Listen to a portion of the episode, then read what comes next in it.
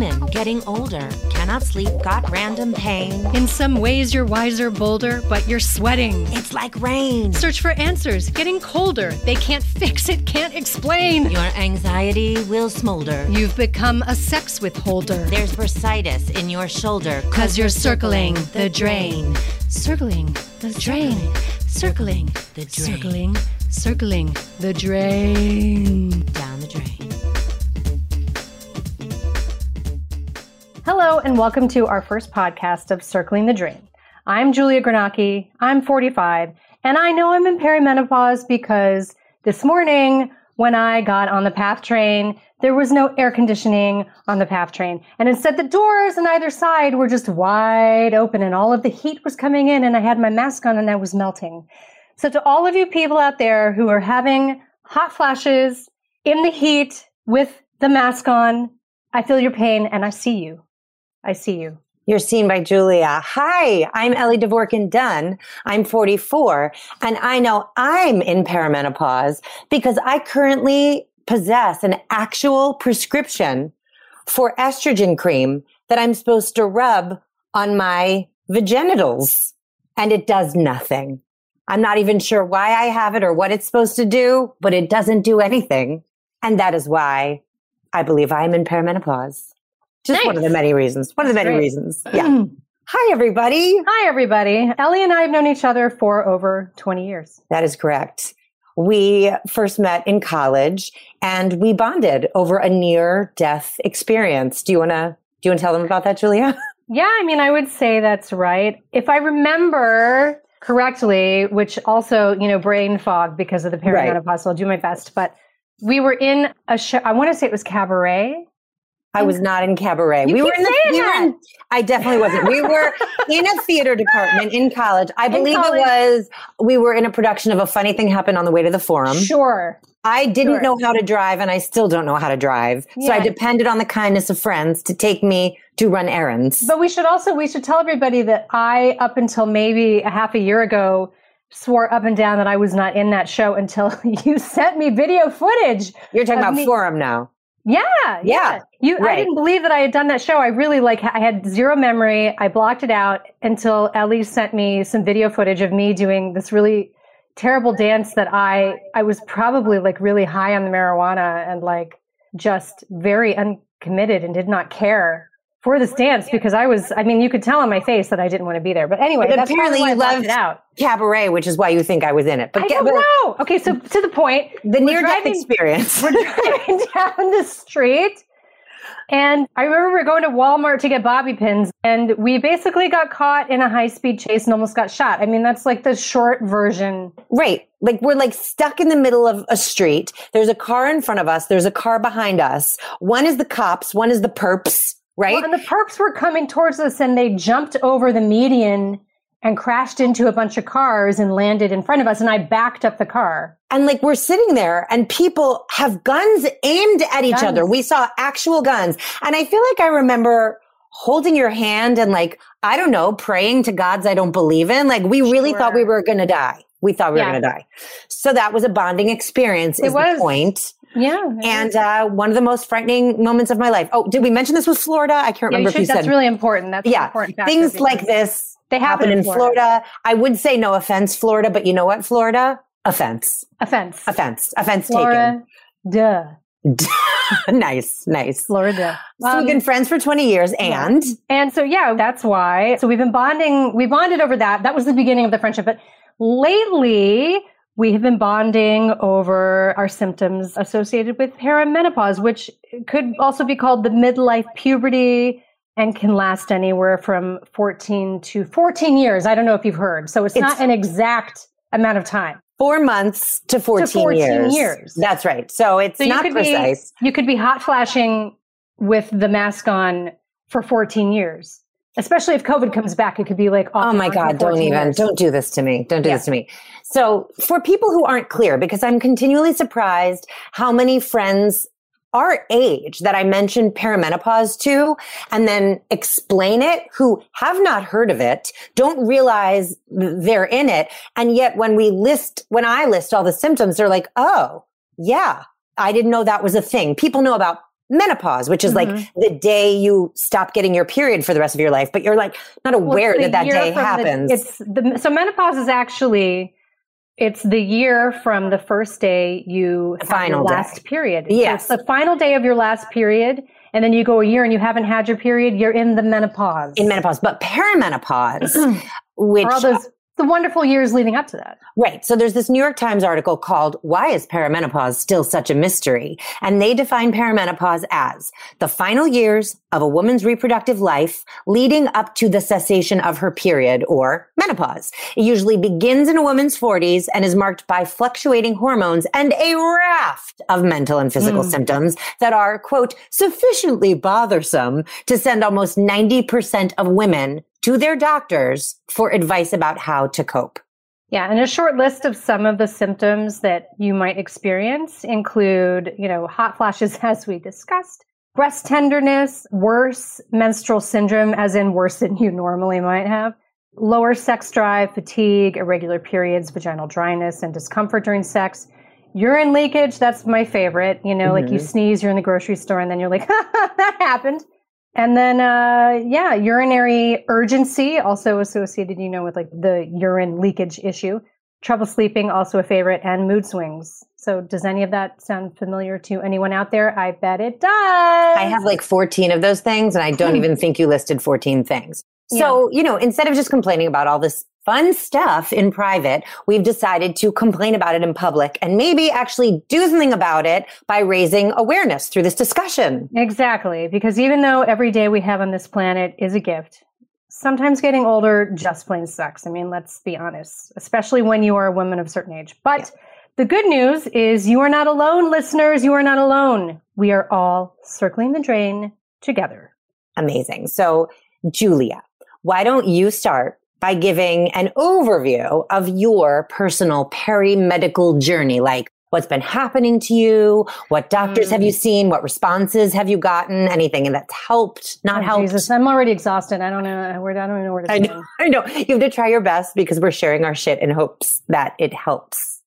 All right, I'm going to try to make. Okay, so here's the thing. Yes. people listening to this podcast. We're going to be doing interviews. We're going to be doing panels. You know, we're going to get into that later, but I'm going to try to make this story short because we're going to take deeper dives into this shit like later down the line. So I would say mm, totally, but I'll start with the fact that I haven't slept in eight years. So we'll like start with that. I really just like haven't slept in eight years. It's been a long time. Like the kind of sleep you used to get when you were younger, where like you would sleep pretty well through the entire night. And more importantly, like you would wake and you would feel rested. Like those days for me are fucking gone. And I, I like, I just want to interrupt to say, Yeah. we have not made clear that I have children and Julia doesn't. So Important. that is very important because I haven't slept well since I had my kid, but the last four or five years, he's been sleeping just beautifully. So he's not the one interrupting my sleep. But some people think like, oh, you, you can never break out of that, like being aware of your kid in the next room. Mm. Julia does not have children and she has fucked up sleep. So Yeah, that's just I don't needs to be said. Also, I need to also say that I don't have sleep apnea. Like, I don't have any of these other like potential issues that might prevent one from sleeping. And it has already been identified through this process that I'm in perimenopause and that this is, you know, a symptom of that. But it started with that. And then the next thing, the really awesome thing that happened to me was about a year and a half, more than a year and a half ago, I started getting this like breast pain in my left boob. And it's always there. It's chronic. It is this the tissue in the bottom portion of my boob. And it just, it's like I have sore tit all the time. And if you're out there and you're listening and you have chronic pain, you know how difficult it is and exhausting it is to just live with chronic pain all the time, right? So, you know, I obviously immediately when it started happening, went to the doctor and went to go get imaging done and everything came back fine. And they're like, it's probably, it's probably perimenopause. You'll be fine. It's your, this is your life now. You know, I love that. So Yeah. I'm like, great, cool. Okay, fine. So a few months go on and I'm like, I cannot live like this. And then the pandemic happens. So that means I can't go and get blood work. These were in the, this was in the early days, especially probably like, I don't know, May of whatever that was 2020, right? So, Mhm. you know, I couldn't get blood work done, which means we couldn't test my hormones or do any of that. And so my OB was like, well, why don't we put you on the birth control pill? And I was like, I don't care. Let's try it. I will try anything to stop the pain. I get on the pill and it just fucks me up bad for like three months because you know they're like you gotta be on it for three months to, to actually right. work and you see what happens. You gotta be patient. So I'm on it for three months. And in those three months, I discovered I have rosacea. Never knew I had rosacea, but found out I had rosacea because I started getting terrible hot flashes. And when I get hot flashes, it triggers my rosacea. So that was just a dead end. It was like my sleep was 10 times worse. I was having terrible hot flashes. And my doctor was like, Oh, okay, well, you know, you got to get off of that. And she's like, I don't know, like maybe you need more of this or maybe you need more of that. That conversation just kind of like petered out because again, it was pandemic time I didn't see her until months later when I could like go get blood work and do a whole thing. And at that point, it had become clear to me that this particular doctor was completely ill equipped to deal with what was happening to me. And I think that what I've discovered is that there are certain OBGYNs or gynecologists that you go to, right?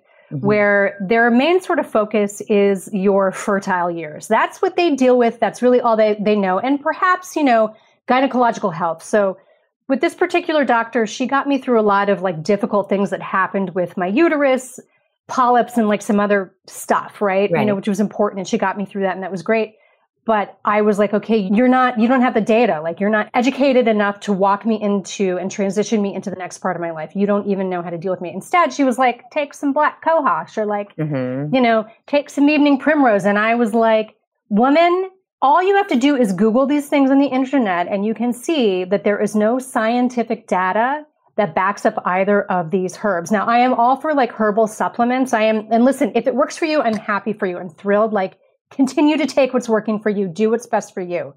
But according to medical research, these two things do fucking nothing. They don't mm-hmm. do, and so I'm like, why are you telling people to take this shit? It doesn't do anything.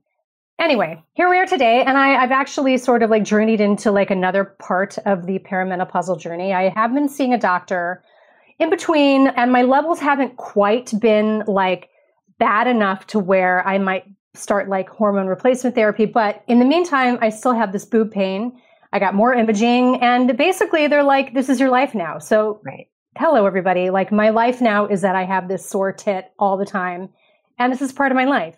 But recently I had more testing done because when you're in this transitional stage, by the way, everyone out there, you need to be getting your hormones tested like one to two times a year, I would say at least, just to kind of monitor and see where you're at, especially if you're symptomatic and sure enough, my blood and my urine results came back and my doctor was like, how are you feeling? And I'm like, like garbage, man. I feel like shit and I've given up on life. And she was like, that's not good. Like we can't have that.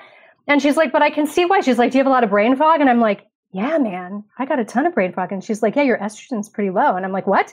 And she's like, yeah, your progesterone and your estrogen are pretty low. And we're going to, we, we should start you on those. And I'm like, okay, cool. But I'm like, at least I got someone, I, I feel like I have a partner in this person who can help me along and, you know, get me on that. So everybody, I'll be starting this stuff soon. I'll be reporting back, you know, as things develop. And um, that's my long story that I tried to make short and didn't do a good job.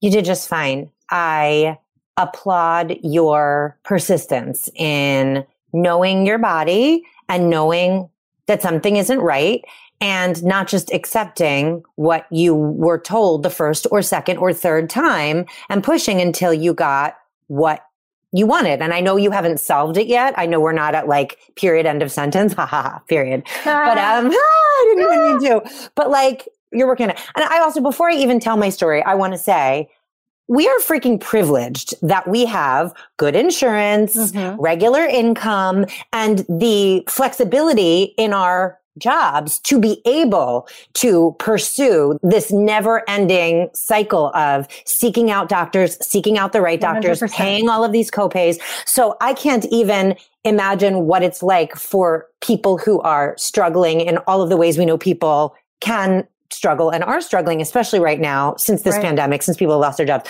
So like, yeah, part of this is just trying to help crack some of this so that people don't have to work so hard to find answers to things that are going on in the bodies of billions of women, women. all over the world. Yeah, okay. I mean, I keep thinking, kind of taking it back to that realization that my doctor's not equipped. It's like every doctor should be equipped.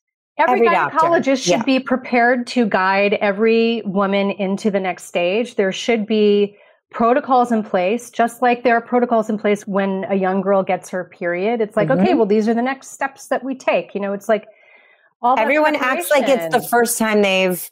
Encountered this. Yeah. And it simply cannot be. It No. simply cannot be. No. Uh, we're no longer in the time of our grandmothers where these things weren't discussed. These Right. things are being discussed. We're very comfortable. And the fact that people just shrug their shoulders at it is not acceptable. It enrages me. I also have rage problems, so it's really Um, Yeah, like not helpful. That's part of it. It's a symptom. So unlike Julia, I have steadily been on the pill, but have also experienced very clear hormonal changes, especially during the placebo week of my pill, which is the week where you're not ingesting any hormones. And for years, I have mentioned these things to various doctors, my primary care, my gynos, and they all assert that I cannot possibly be going through perimenopause if I'm on the pill because I am receiving hormones. But again, like Julia, I know my body very well. I know that during the week where I'm not taking the pill, I could set my clock to when I'm going to get a headache for two days. That to me is withdrawal from these hormones. I have started during that week having night sweats and hot flashes and hot, cold, hot, cold, all kinds of things. So being told that I can't possibly be in perimenopause because I'm on the pill is pissing me off like Mm. evening primrose pisses you off. I Well, want what to, kills me too, and just to interject quickly, Yeah. is that it's it, as if you can't open up your computer and look it up on the internet and completely disprove their statement, exactly. which is also it's like how how, how dumb. Either you're really dumb or you're gaslighting me. Like what? Right, right. And I tried going off the pill to see at some point a few years ago to see if that would help any of the things I was going through. Libido issues, sleep disruption, all kinds of things. My hair, I have telogen effluvium, which is where your your scalp hurts and your hair falls out in clumps. I got my period every 18 days and like, I don't know, had a libido surge for a minute and then everything went back to terrible. So I went back on the pill because I was like, well, this is worse. So anyway, I wanted to share with you that I was sitting down, like trying to make notes, just like you probably were about how to condense this very long, years long story of trying to see doctors. And I found this piece of paper from maybe a handful of months ago where I saw a new doctor from a clinic that we have mentioned amongst ourselves. Mhm. Yes. Where I had a telemed appointment. And these are the notes, the short notes that I wrote for her to try to explain. I, I elaborated in the telemed, but I'm just quickly reading the notes. Okay. I love this.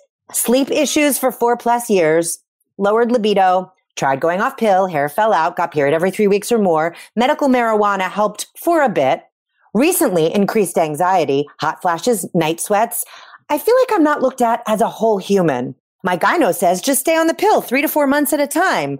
And then the pandemic caused all kinds of increased anxiety, urethra pain, chest pain. I've tried gabapentin, Xanax, trazodone. Now I'm addicted to Klonopin and Ambien, two habit forming drugs I didn't want to be on in the first place. How can you help me, doctor? And I'm turning the paper over to read you the things that she said to me. I can't Try a thousand milligrams of calcium. Try vitamin D, a women's multivitamin. Magnesium, 300 to 400 whatever grams a day. She even gave me a brand.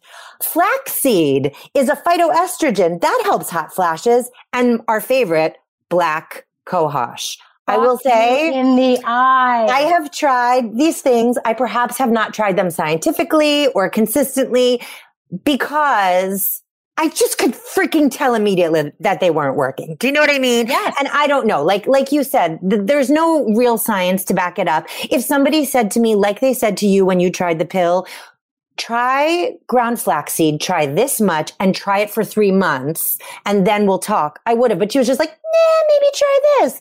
Nah, maybe try that. And I just, it's maddening. I've had things said to me like by a gynecologist, libido is a head game. I mean, do you have a bad husband? Maybe that's what it is. oh uh, my you know- god. And I do know that this is the case for some women. Some women become tired of their husbands and they can't like get their head in the game. It is not a head game. I used to want to like fuck every day. Now I'm physically like wish I wanted to. It's not about him. I don't think he's gross. He doesn't get on my nerves. I- Also, it's offensive when you're in a good marriage and a relationship with someone that you Yes. love.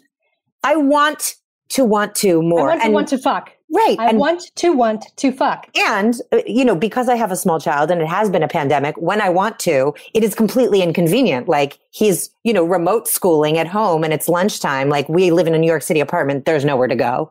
Basically, I feel like no one knows anything and we are constantly making ourselves guinea pigs. Yeah to test out these various supplements, medications, drugs, treatments, and it's incredibly frustrating. It so there have only just now, I think, you know, look, maybe there have been more and you and I are just noticing it because we're focusing on it. But I believe there are only just now starting to be companies focused on this, articles focused on this. The conversation is getting going and I'm excited to be part of the conversation because we don't want to be all negative. We don't want to just bitch. We want to find answers and we want them to be readily available. And we hope that the people that we talk to will have things that have worked for them, things that we can recommend, and uh, maybe get some doctors on here who know yeah. something. Oh, agreed. Right? And I, but I think also, uh, you know, this comes up a lot with when you and I talk about this. We talk a lot about permission, giving ourselves permission. Yeah. And I think it's also like really letting listeners know that you have permission to be angry about this. You have permission to find answers and to want answers. And if you don't like the information that you're getting, let them know. Yeah. You have a doctor who's not giving you the time of day, who doesn't want to help you, isn't listening, doesn't make you feel seen, doesn't make you feel like a person who has problems, then you should let them know. Whether you write them a letter or you leave them a review or whatever you need to do, like you have my permission, my friend. tell them, tell them how you feel. This is like a major difference between Julia and I. I don't disagree with you. There's a difference in behavior. Like I'll go to a doctor and I'm such like a people pleaser and I tell them my thing and they send me away with a prescription for like this new pill or that estrogen cream. And then it doesn't work. And I'm like, well, that's disappointing. And I'll go see another doctor, but I don't really give the previous doctor feedback. Julia gets pissed and she's like, Hey, listen to me or you didn't. Well the, the, the most annoying thing is because when, they can't do better if you don't tell them. That's right. i know. who wants to do better and they don't know. That's right. I know that you are mm. right. It's just we have different different approaches. approaches and i i think that that's important to it's just it's a, I, I, brain fog. Can I just say brain? Can that be a podcast thing? Yeah. Like whenever we, whenever we just like trail off into an incoherent thought, we just go brain fog. Sorry, I just had some. I just had some urinary leakage from laughing. Oh, good, We're good. Um, I have urinary frequency, so we need to move it along before I pee in my pants in my chair. Um, so yeah. Oh, so I know the podcast is called Circling the Drain, right? I know that we did not invent this phrase, but Julia, I don't think I've ever told you where I got the phrase from. And my friend Mel reminded me the other day when I told her we were doing this podcast, she was like, Oh my God, do you remember like why we started saying we were circling the drain? Cause I guess I started saying it with yeah, her. Yeah. So her childhood friend, Michelle, went to a doctor, I want to say like in her early 30s for some this or that issue, right? Michelle is someone who you would never look at as being unhealthy or letting herself fall apart. And the doctor upon hearing her issues, basically like shrugged and like very dramatic sigh and was like, well, you know, I mean, this is just the part where you basically started circling the drain. Can you fucking believe that a man said that to a woman? No. Like a woman in her 30s. Like you can expect more of this because you are circling. Right. Yeah. You're getting old. You're not down the drain yet, but you're close. So anyway, that's just, so I think like I brought it to, I just started using it in conversation and you and I have been joking about yeah. every time we pee our pants laughing, literally pee our yeah. pants laughing about these things that are happening to us. We're like, we should start a podcast. We should start a podcast. And uh, then we were just hashtagging it to each other. right. Text messages, hashtag right. circling. Circling the drain. Yeah. So anyway, that was a lot of information about Mm-hmm. our body parts, our mental health, our physical health. But if any of it spoke to you, or if you think it would be meaningful to someone else in your life, please subscribe and share because we have lots of great stuff planned for upcoming episodes. Yeah, we'll have brilliant and accomplished perimenopausal women as guests, panels of charismatic females willing to discuss any topic we throw at them, and lots of other good stuff like we've just shared with you. Hopefully exactly. our mission, our overall mission is to make you chuckle, make you nod your head and say, yes, that is me, also me, and most of all, make some fucking progress. Indeed. And to help us maintain perspective, guys, okay, we'd like to close each episode with what we're calling deep shit from a woke kid. Now, if you know a kid who is always dropping wisdom and would like to share, please email recordings with a brief introduction to info at circlingthedrainpodcast.com. Okay, that's info at circlingthedrainpodcast.com. Please include a brief intro with your name, your age, and where you're from, and the recording should be no longer than a minute. Right. To be clear, this is the child's name, the child's age, and where the child is from. Unless you don't want us to use their name. That's right. If you don't, just make that clear in the email. That's And all. say, like, th- this woke kid is from, you know, like Cleveland, Ohio. Exactly. And This anonymous woke kid. So that's our introduction. That's why we're doing this. That's who we are. We will take deeper dives, as Julia said earlier. Before we leave you, thank you for listening. This episode was produced by me, Ellie Dvorkin Dunn. And me, Julia Granacki. Our music, called The Funky One, was written by Kevin MacLeod with lyrics written by me. And they're fabulous, Ellie. You did such a great job. It was so, it was so fun. So fun. Thanks, my friend. And now we will leave you with this week's Deep Shit from a Woke Kid, provided by New York kid Matthew Damiani, age 10. Damiani. Damiani. Enjoy, and we'll see you next time. bees and ants don't rely on men bees and ants. They rely on female bees and ants. Worker ants are always female, and you got the queen bee, and most of the time, when bees go out and collect nectar, it's probably a girl. Until next time, we feel your pain. You're not insane. You haven't gone down. You're just circling the drain.